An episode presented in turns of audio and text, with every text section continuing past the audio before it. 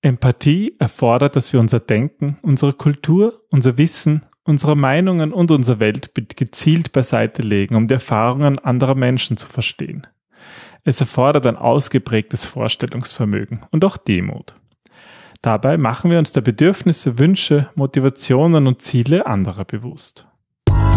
Willkommen beim Design Thinking Podcast Mehr Erfolg und Spaß im Unternehmen.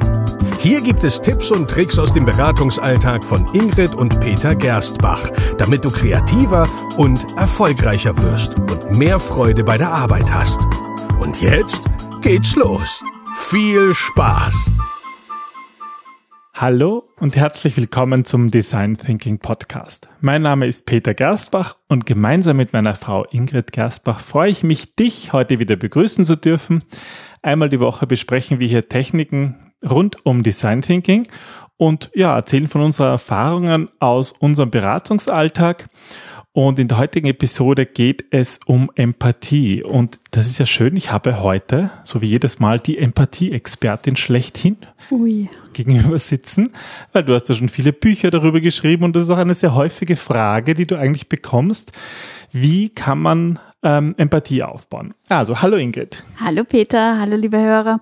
Ja, Empathie, das ist etwas, mit dem sich viele Leute schwer tun, weil es einfach sehr sehr schwammig irgendwie ist. Also es ist eine notwendige Eigenschaft, vor allem wenn wir gerade mit Design Thinking versuchen, Produkte oder Prozesse zu entwickeln, die den Nutzer in den Mittelpunkt stellen. Das mhm. heißt, ich muss per se einmal verstehen, für wen ich eigentlich etwas entwickeln möchte.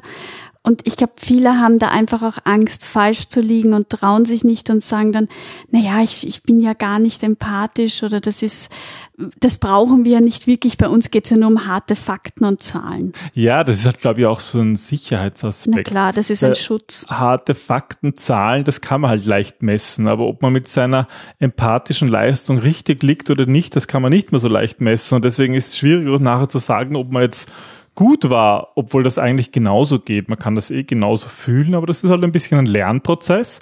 Und wie man diesen Lernprozess ähm, gestalten kann, wie man Empathie lernen kann, darum geht's heute. Genau. Es ist ähm, ein noch nicht sehr erforschtes Gebiet. Also ähm, ich habe ja viel über Narzissten und, und ähm, Psychopathen auch geforscht und das Interessante daran ist, dass manche Forscher sagen, gerade ein Psychopath oder ein Narzisst ist sehr empathisch, weil er dadurch sehr gut quälen kann. Andere sagen wiederum, naja, Psychopathen ähm, können dieses Gefühl der Empathie ein- und ausschalten und dementsprechend dann gut agieren. Du, aber reden wir nicht so viel über Psychopathen, reden wir doch mal über normale Menschen. Eigentlich ist das ja Empathie etwas, was jeder Mensch hat, oder? Also im Grunde hat jeder Mensch, davon bin ich zumindest fest überzeugt. Und ähm, die Frage ist, wie ausgeprägt das Ganze ist. Ja, und ich meine, es ist, ist es angeboren oder angelernt oder wie entsteht eigentlich Empathie, dass wir empathisch sein können? Gibt es da überhaupt eine, eine klare Richtung? Naja, die gibt's eben noch nicht. Da forscht die Forschung noch vor sich hin. Ähm, es gibt äh, Wissenschaftler, die sagen, dass, ähm, dass es ein Gen gibt, ähm, das bei Frauen zum Beispiel ausgeprägt ist oder überhaupt existiert als bei Männern. Aber das ist noch so, so vage und deswegen gehe ich immer vom Positiven aus und ich glaube, dass wirklich jeder Mensch ähm, Empathie in sich hat und wenn man die lernt, richtig einzusetzen, wenn man da Übungen macht, wenn man das in seinen Alltag einbaut, dann wird man wie bei allem immer besser, wenn man daraus lernt. Und im Design Thinking, es ist ja der Design Thinking Podcast, im Design Thinking ist Empathie ganz, ganz zentral, weil wenn mhm. wir nicht empathisch sind, dann können wir auch nicht verstehen, was unsere Nutzer, was unsere Kunden eigentlich wollen. Und Design Thinking ohne Empathie ist irgendwie nur ein Methodensammelsurium und hat aber keinen Sinn und Zweck. Naja, ich glaube, du kannst einfach keine guten Lösungen entwickeln, wenn du nicht ähm, den Nutzer in den Mittelpunkt stellst, weil sonst hast du Lösungen. Aber ähm, ob die dann jemand kauft oder braucht, das ist dann mehr ein Glücksspiel. Und mhm. mit Empathie ähm, nimmst du halt diesen Glücksfaktor raus und und schaffst etwas, was sicher funktioniert. Aber es ist halt auch gar nicht so einfach in einem Design Thinking Projekt immer einfühlsam und empathisch zu sein, da wir halt oft äh, bewusst oder auch unbewusst aufgrund unserer früheren Erfahrungen und Meinungen äh, selbst schon als Design Thinker eine Meinung getroffen haben und eben es uns schwerfällt, uns auf unseren Kunden einzulassen, oder? Absolut. Und ähm, ich sage auch immer, es ist ja gar nicht so schlecht, dass wir ähm, diese ganzen Vorerfahrungen haben, dass wir in Schubladen denken, sie helfen uns, dass wir auch Entscheidungen schnell treffen, dass wir gut agieren, dass wir schnell agieren, aber wenn wir uns dessen bewusst sind, ja, wenn wir wissen, okay, wir haben Vorannahmen, wir haben schon Urteile gebildet, mhm. dann kann ich damit auch umgehen und dann kann ich daraus lernen und dann kann ich sagen, okay, ich stelle jetzt bewusst dieses Vorurteil hinten an und hinterfrage selber, hinterfrage meine eigenen Annahmen und das schaffe ich mit Empathie. Dann, wir schauen uns heute ein paar, ein paar Tipps an, wie man irgendwie empathischer sein kann im Design Thinking und wir kommen auch mit einer, ähm, ein Beispiel einer konkreten Methode, wie man wie man das Ganze, ja, vielleicht auch verschriftlichen kann im Sinne eines Design Thinking Workshop Ergebnisses. Was, was wäre ein Tipp, der dir, ähm, wo, den du jemandem empfehlen würdest, der ganz bewusst mehr auf Empathie setzen möchte? Also der allerwichtigste Tipp, den ich jemandem mitgebe, ähm, der sagt, er möchte seine empathischen Fähigkeiten ausbilden, das ist, stell dein Ego hinten an. Mhm. Der Mensch ähm, ist lebt in einem egozentrischen Weltbild. Ja, also niemand ist so wichtig wie du selbst. Das ist ja auch wichtig. Das ist auch wichtig. Das ist auch gut so. Ja. Definitiv. Brauchen also, wir, um zu überleben. Ja. Absolut. Aber ähm, wenn wir uns in andere einfühlen wollen, dann müssen wir uns eben bewusst sein, wie wir aufgewachsen sind, welche Erfahrungen wir gemacht haben und dass das unsere sind und dass das nicht bedeutet, dass der andere genau dieselbe gemacht hat. Das heißt, wenn wir empathisch sein wollen, dann müssen wir unser Ego kurz einmal zur Seite stellen und und uns auf den anderen und dessen Weltbild einlassen. Ja, da hilft manchmal einfach schon, dies, sich das bewusst zu machen und zu sagen, okay, genau. ich konzentriere mich jetzt auf den anderen. Und beim anderen, ähm, ich muss ja trotzdem irgendwie auch dessen, dessen Weltbild, dessen Wahrnehmung irgendwie ernst nehmen, oder? Ja, und das kannst du, indem du Demut zeigst. Also der zweite Tipp ist, sei demütig. Versuch auch Fehler zuzugeben, wenn du falsch gelegen bist und ähm, vorgefasste Meinungen, Ansichten aufzugeben im Sinne dessen, dass du dann auf den anderen dich einlässt und, und dem mehr vertraust als deinem eigenen Ego. Mhm. Aber wie mache ich das jetzt konkret? Also wenn ich in einem Gespräch bin, was muss ich machen, damit damit ich eben auch demütig sein kann und damit ich Empathie zeigen kann. Die Basis von Empathie ist, dass du aktiv zuhörst und Respekt zeigst. Und ähm, das funktioniert, indem wir uns aktiv dafür entscheiden, innere, vielleicht widersprüchliche Stimmen mal auszublenden und sich bewusst auf die Stimme des anderen einzulassen und bewusst zuzuhören, was der sagt, paraphrasieren, nachfragen, habe ich das richtig verstanden, mhm. das und so weiter. Also aktives Zuhören ist so wie in vielen Bereichen ganz wichtig, mhm. aber natürlich auch, wenn wir empathisch sind. Kann ich eigentlich auch empathisch sein, sozusagen, wenn ich nicht gerade mit jemandem rede? Also gibt es Empathie nur im Gespräch? Ähm, nein, also ähm, wir nennen das ja in unserem Design Thinking Prozess die Einfühlphase, aber die besteht immer aus Verstehen und Beobachten. Also indem du deine Beobachtungsfähigkeit verbesserst, kannst du auch schon gut Empathie gegenüber den Nutzer entwickeln. Das heißt, du musst mehr tun als nur zuhören, sondern du musst das Verhalten mhm. des anderen beobachten, subtile Nuancen von der Körpersprache, von nonverbalen Ausdrücken erkennen, interpretieren, und hinterfragen, damit du eben nicht nur einen, einen kleinen Ausschnitt der, der Geschichte siehst, sondern mhm. das gesamte Bild. Ja, also nicht nur aktives Zuhören, sondern aktives Beobachten, nenne ich es jetzt mal, mhm. das genauso wichtig ist. Und ähm, beobachten, das ist ja eigentlich auch etwas, da, da beobachte ich ja irgendwo Fakten, Dinge, die ich tatsächlich sehe. Inwieweit hilft es mir eigentlich, mich jetzt wirklich auch gefühlsmäßig in die, in die Gegen, ins Gegenüber hineinzusetzen? Indem du den Lampenschirm ähm, oder die, die, die, den Fokus auf den anderen projizierst und dich um ihn wirklich sorgst, indem du dich wirklich bemühst, ihm helfen zu wollen, wirklich handeln zu wollen. Und das schaffen wir, indem wir ein Gefühl der Fürsorge, des Mitgefühls entwickeln und vor allem dieses Interesse und den Wunsch zu helfen. Mm, den Wunsch, etwas besser zu machen mm. und dem, dem Gegenüber irgendwie auch sich tatsächlich für den als Mensch interessiert mhm. und nicht nur als Kunde, der im Endeffekt irgendwas zahlt, so, das wäre mal wieder in dieser Fakten, Geld und Unternehmen und Genau. in dieser Welt. sondern wie kann ich dessen Leben wirklich ein Stück schöner machen? Wie kann ich, also ich finde auch immer schön, die Frage sich zu stellen, ähm, was kann ich tun, dass ich diesen Menschen den Tag heute besonders schön mache? Was kann ich dazu Mhm. beitragen? Und das ist, manchmal reicht ein Lächeln oder ein nettes Wort. Das finde ich schön, ja. Also jetzt streue ich noch einen Tipp ein, den, den, der mir auch im Design Thinking so sehr gefällt, und zwar ähm, sei neugierig. Mhm. Ich finde Neugierde ist total wichtig und ich mache deswegen auch so gerne in, in, in Design Thinking Projekten selber mit, auch wenn, wenn Kunden irgendwie so Interviews machen und Beobachtungen, weil, weil wir da immer so viel Neues lernen. Das ist Die cool. ist so bunt und, und sie, sie verändert sich, wir verändern uns und mit jedem Schritt, den du auf die Seite gehst, nimmst du eine andere Perspektive ein und das ist doch das wirklich Coole daran. Ja, und ich glaube, wenn man sich daran gewöhnt, immer wieder was Neues zu entdecken, dann, dann kann man auch süchtig drauf werden. Und Na, das ist aber absolut. irgendwie cool, weil man was Neues lernt und ja, also neugierig sein. Ähm, ja, das waren jetzt ein paar Tipps ähm, rund ums mehr um- Empathie aufzubauen, also das Ego hinten anstellen, demütig sein, aktives Zuhören, aktives Beobachten, sich zu sorgen, ja, und neugierig zu sein. Genau. Aber wir haben ja auch noch eine Methode versprochen, ähm, wie man das Ganze nun vielleicht auch auf Papier bringen kann oder sich bewusst machen kann. Vielleicht sogar so ein kleiner Interview-Leitfaden.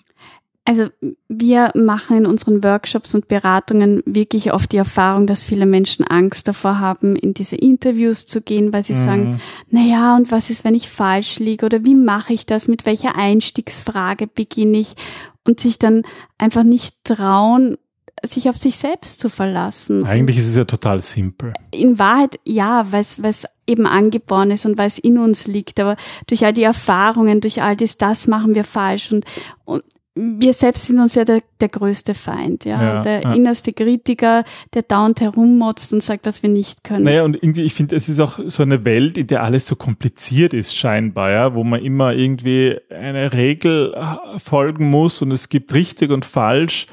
Die Regeln geben uns Sicherheit in dieser komplizierten Welt und helfen uns, die Dinge einzuordnen. Und deswegen haben wir auch eine Methode mitgebracht. Naja, du hast ja gerade gesagt, die geben, geben uns Sicherheit in einer komplizierten Welt. Und wir haben auch schon oft im Podcast über kompliziert und komplex gesprochen. Und in einer komplizierten Welt helfen Regeln, aber in einer komplexen nicht so. Deswegen ist die Methode, die ihr jetzt bekommt, für komplexe Fragestellungen gut geeignet, weil sie eben nur so einen ähm, so einen leichten, so eine leichte Richtung vorgeben, aber nicht so ein 1, 2, 3, 4. Ähm, ja. Wir beginnen einfach. Ja. Die Okay. Methode. Die Passt. heißt, Was, wie, warum Methode. Genau. Was, wie, warum? Ähm, wir das kann man zum Beispiel nutzen bei einer ganz konkreten Beobachtung. Ähm, mir fällt gerade ein, was meinst du, wenn wir die Methode mal kurz beschreiben und du hast, glaube ich, im letzten Master ein Beispiel erlebt. Ja, das Dann wird's konkreter. okay. Okay. Also beginne mal. Wo- Worum geht es eigentlich bei der Methode?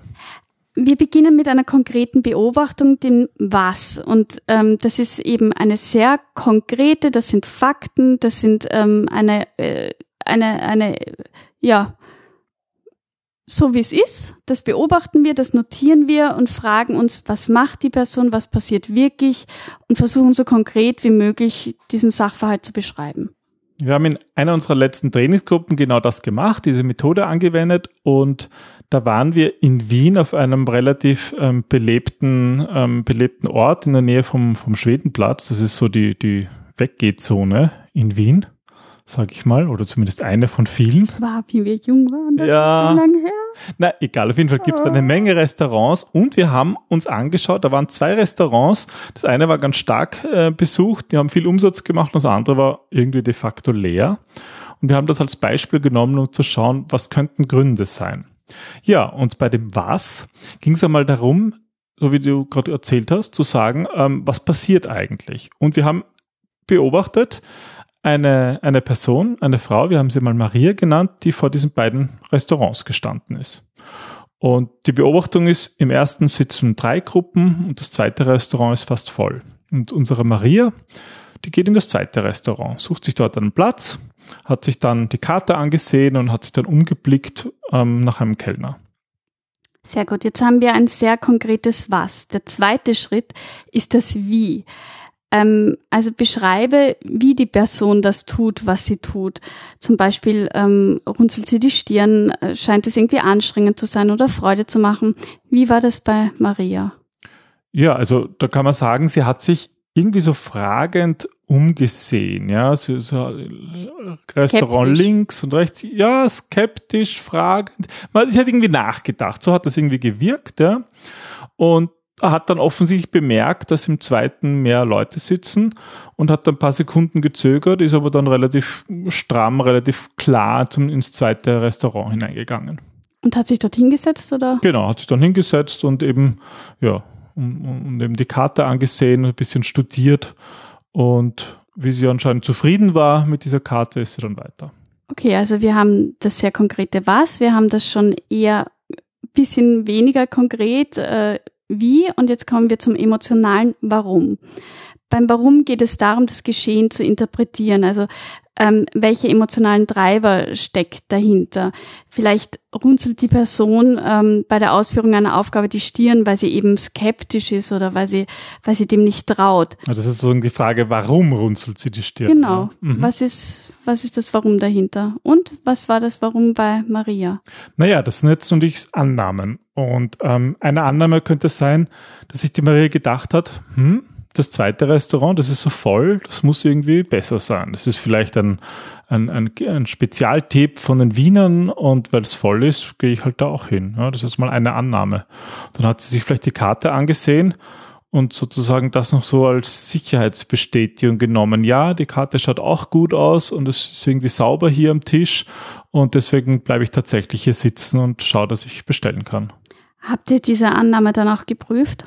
Also wir haben jetzt in dem Fall nicht gesprochen mit der, das, aber das wäre sozusagen ein, ein vierter Schritt nach dem ähm, was, wie, warum, dass man sich anschaut, okay, stimmt das jetzt tatsächlich und zum Beispiel eben auch ein Interview führt mit mhm. eben, mit den Personen, die man gerade beobachtet hat. Und das ist auch das Wichtige beim Empathie-Lernen aufzubauen, eben diese Feedback-Schleife einzubauen. Dieses, ähm, auch die eigene Sicherheit, dass meine Annahmen, das, was ich beobachte und wie ich es interpretiere, dass das stimmt und passt und, und dann macht das Ganze auch mehr Spaß, je mehr Lernerfolge wir haben. Das ist halt der Übungseffekt, weil man mhm. kann natürlich da auch ganz falsch liegen, deswegen sind Beobachtungen allein nie ausreichend, mhm. genauso wie auch Interviews allein nie ausreichend sind. So ist es, deswegen heißt es einfühlen. Ja, aber das ist auch der Grund, warum es eigentlich viel Spaß macht, ja, weil man da halt immer wieder was lernt.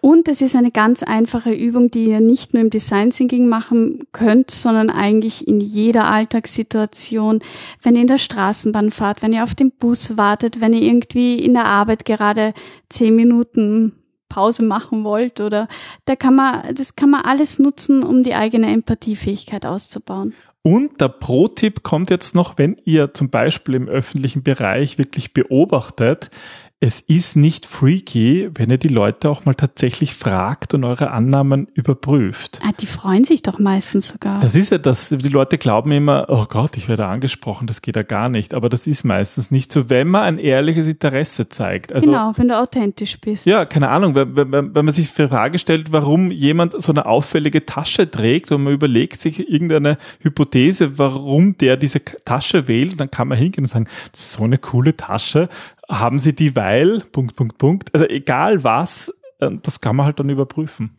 Aber am besten, so wie Peter das jetzt gemacht hat, auch mit dem Positiven. Also, sie haben eine coole Tasche und ich meine Güte, das ist die hässlichste Tasche, die ich jemals gesehen habe. Dann nicht wundern, wenn man die Tasche über den Kopf gezogen bekommt. Ja, wobei wir nichts für Gewalt äh, aufrufen. Nein. Ja, ja, das war unsere Folge über Empathie. Ein paar Tipps, wie ihr empathischer sein könnt. Die Was, Wie, Warum-Methode mit einer konkreten Anleitung, wie man dahin kommt. Und ich hoffe, es hat euch gefallen. Wenn ihr Fragen dazu habt, wisst ihr jederzeit gerne, könnt ihr euch bei uns melden und schreiben. Ja, wir freuen uns auf euch. Wir freuen uns über Zuschriften, über Themen, über andere Themen, die euch interessieren oder auch ganz konkrete Fragen zu der einen oder anderen Methode und sagen bis zum nächsten Mal. Ja, bis zum nächsten Mal. Bis, bis dann. Bald. Tschüss. Tschüss.